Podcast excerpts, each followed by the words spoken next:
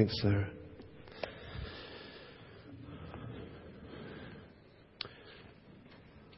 Okay. It's quite a weighty passage of Scripture, that, isn't it? It's probably one of the most conveniently ignored passages of Scripture that there are in Scripture because it is so very demanding. Today we'll journey further still on the way of the cross, walking with Jesus on a journey that steadily builds to that moment in history where he gave his life for us all. And what will we learn on this section of the journey? Well, of course, that depends on how we respond to the questions Jesus asks us on the way. I think it would be a good idea to keep your Bible open. I want you to occasionally look into it. It's page 1012, I think, probably. Mark chapter 8, beginning at verse 27.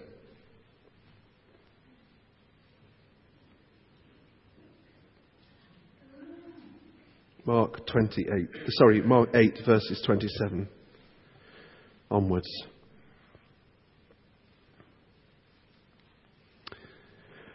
Now, back in 2001, during what was quite a difficult time uh, for Kate and myself, we went to a large conference in Blackpool. Why we did that, you may be asking.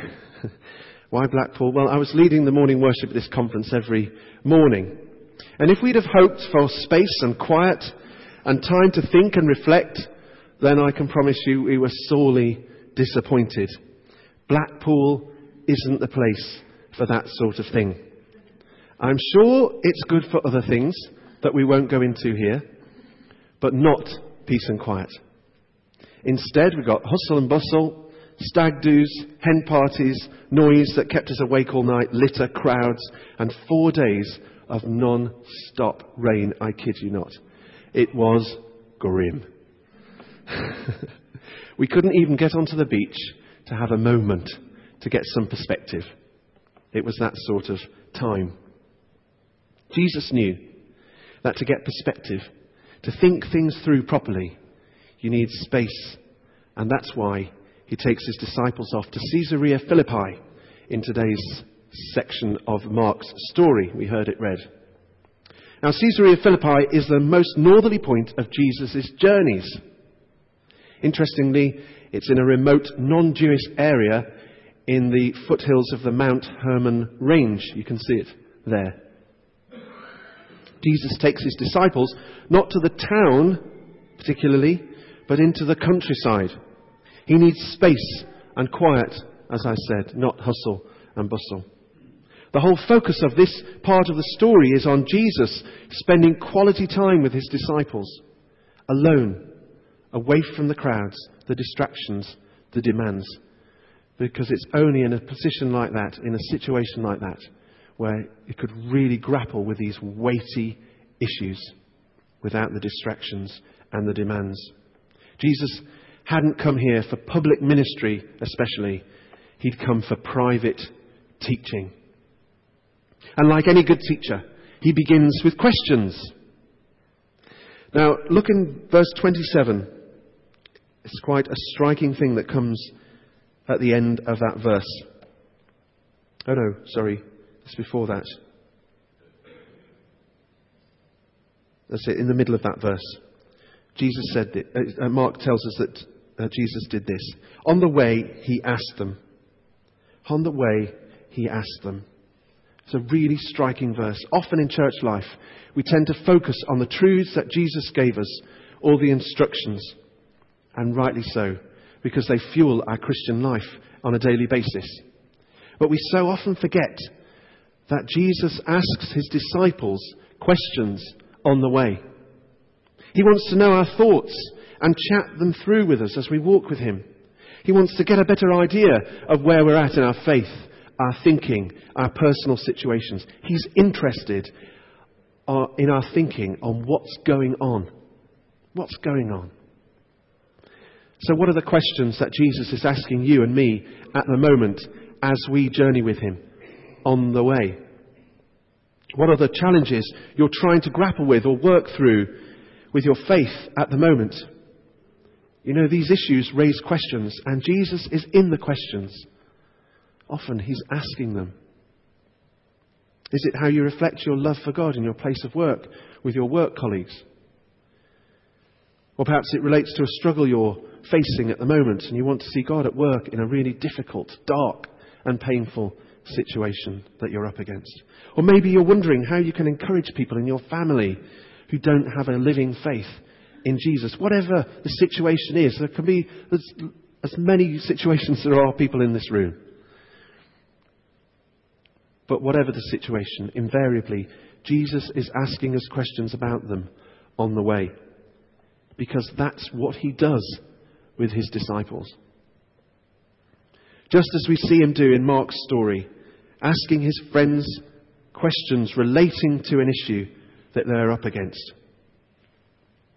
So I'll ask again what are the questions Jesus is asking us at the moment on the way? And what questions is he asking us as a church community at the moment on the way as we journey with him? You know, being aware of these questions and engaging with these questions over the next months will form an important part of our evaluation process that we're going to go through as a church between May the 1st and July the 17th this year. I've mentioned it a few times already. If you are a member of the PCC or in a leadership role, then you're well aware of this. But quite a number of people don't necessarily know all the details. And I want us all to have a clear idea about what's going to go on. During this time, as I say, as we journey together still as a church and we grapple with these questions that we have, these burning issues, we need to address them. And just as in Mark's story, it will be important that we do this as a community. Jesus didn't send the disciples off and say, Go and think about this on your own and then come back with a, you know, with a few ideas for me. He asked them as a community, as a group together. And it will be important that we do that. And so on May the 8th and the 15th, we'll have a joint service at 10 o'clock. We won't have 9 o'clock and then 10.30. We'll have 10 o'clock.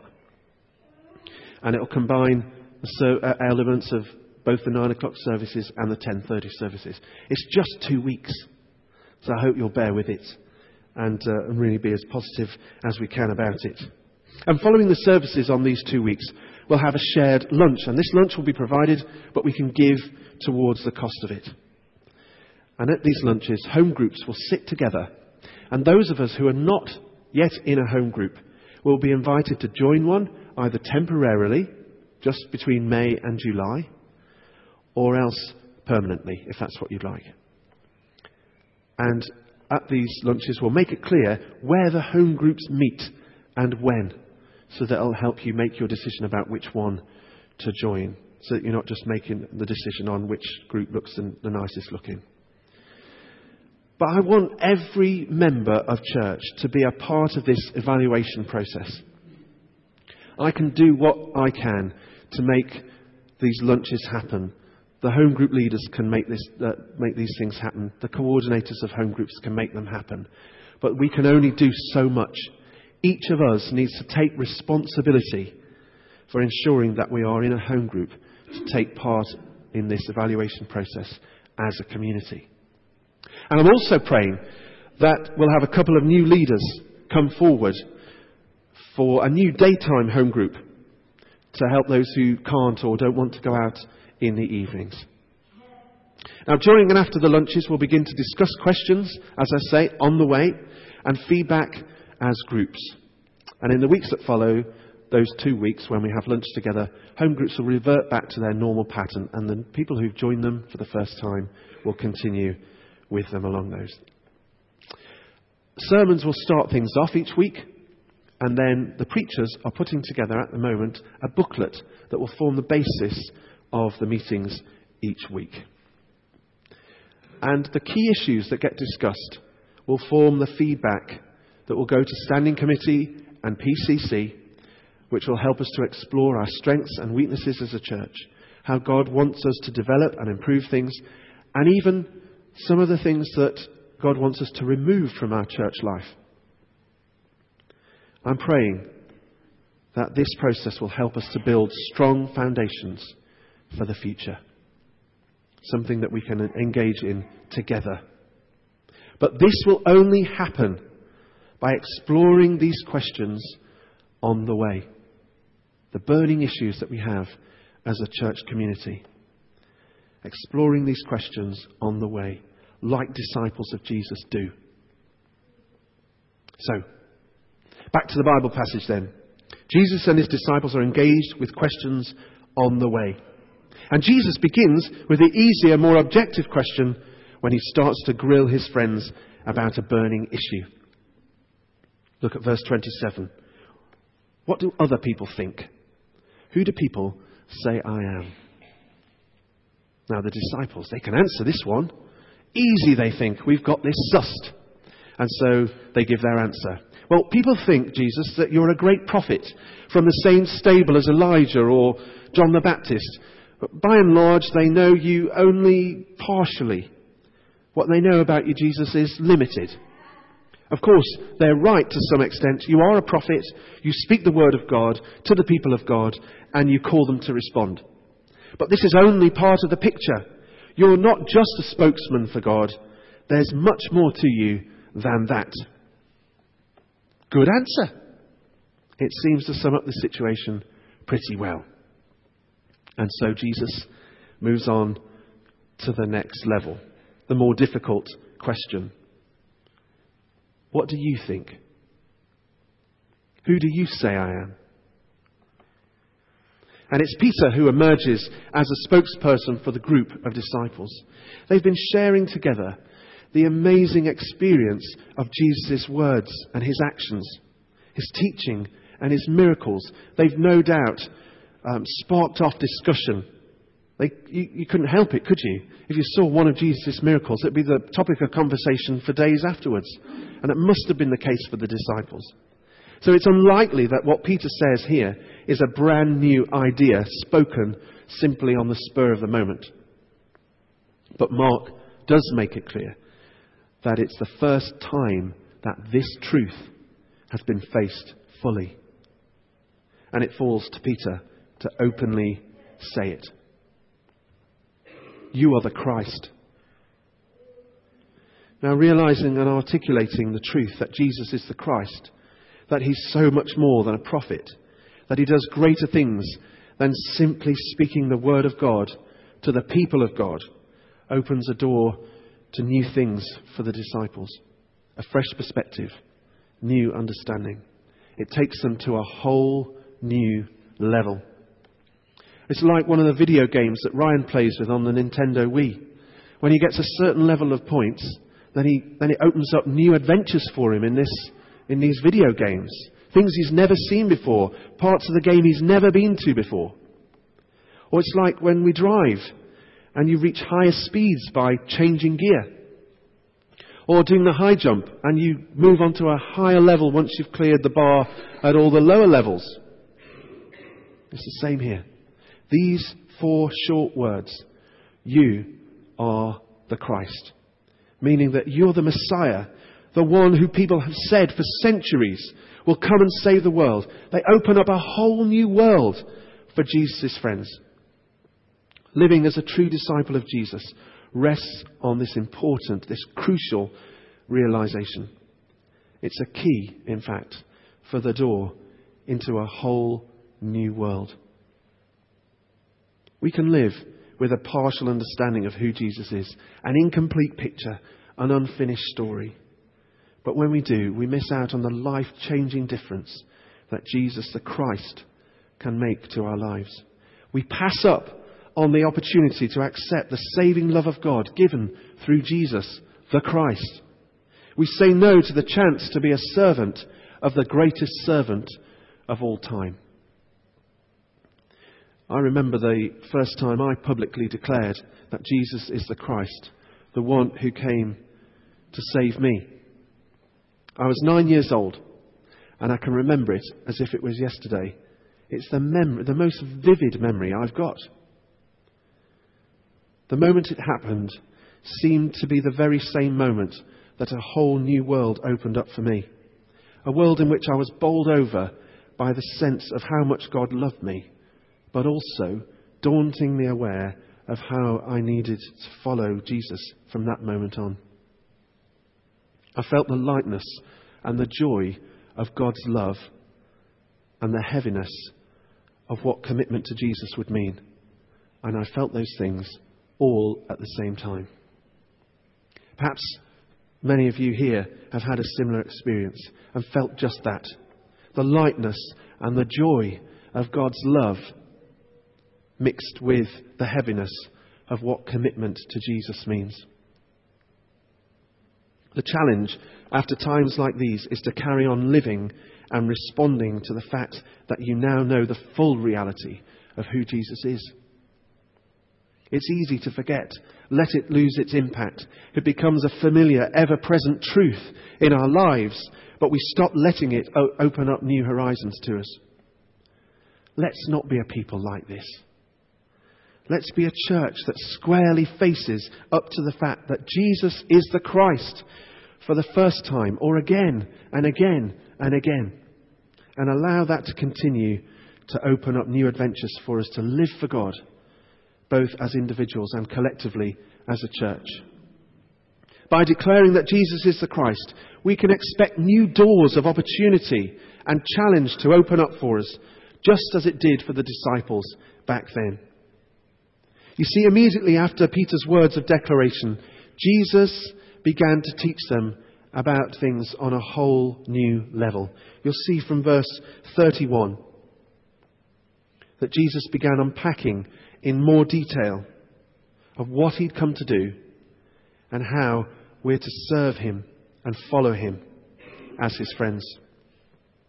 Jesus came not to be a Messiah who would mount a military campaign to defeat his human enemies but as one who would die to save other people.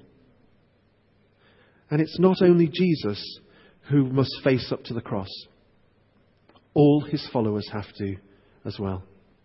And that includes you and me. Jesus made it perfectly clear that all who follow him follow in the way of the cross, the road of sacrifice, of counting others greater than, than yourself of going without for the benefit of other people, of facing up to persecution, struggles, and ridicule, of humility and servanthood. The shadow of the cross fell on the road to Jerusalem in front of Jesus. And that same shadow falls on the road in front of you and me. But as this cross like shadow falls on our path, what should our response be? What will help us as we look to follow Jesus and walk in his footsteps? Well, the key is found in verses 35 and 36. For whoever wants to save his life will lose it. But whoever loses his life for me and for the gospel will save it. What good is it for a man to gain the whole world and yet forfeit his soul? These words contain the challenge of Jesus to be prepared to gain and lose the right things. Jesus' words make it clear to his disciples today, just as back then, that to cling possessively to physical things of this world, life, health, cars, jobs, hobbies, houses, bank accounts, relationships, all over and above our love for God, well, then, of course, we reject life fulfilling faith in Jesus, the Christ. Or put another way, we say no thank you to life in all its fullness. But if we're prepared to hold the physical things of this world lightly, or even to let go completely, then we have the promise that our life of faith, our spiritual life, will flourish. It's as easy and as difficult as that. And so, another key question that Jesus is asking each of us on the way is this and it's the question on which life hinges. Which one is more worth preserving? Physical life or spiritual life? So there we have it. Jesus wants to ask us questions on the way. Questions that will help us grapple with the burning issues we're facing. Are we open to this happening? Because if we are, we can be certain that two of the questions Jesus will ask us are these Who do you say I am? And if you say I am the Christ, then are you prepared to gain and to lose the right things? My prayer is that individually and as a whole church, we will reaffirm our belief in Jesus the Christ and we'll begin to do that this morning. In the one who saves and follow him wholeheartedly on the way of the cross, the road where that shadow falls, the road of sacrifice, service, and humility. Because if we do, this road will certainly lead us into new and exciting, but incredibly challenging opportunities in Bayston Hill and beyond. I hope you're with me on this. Amen.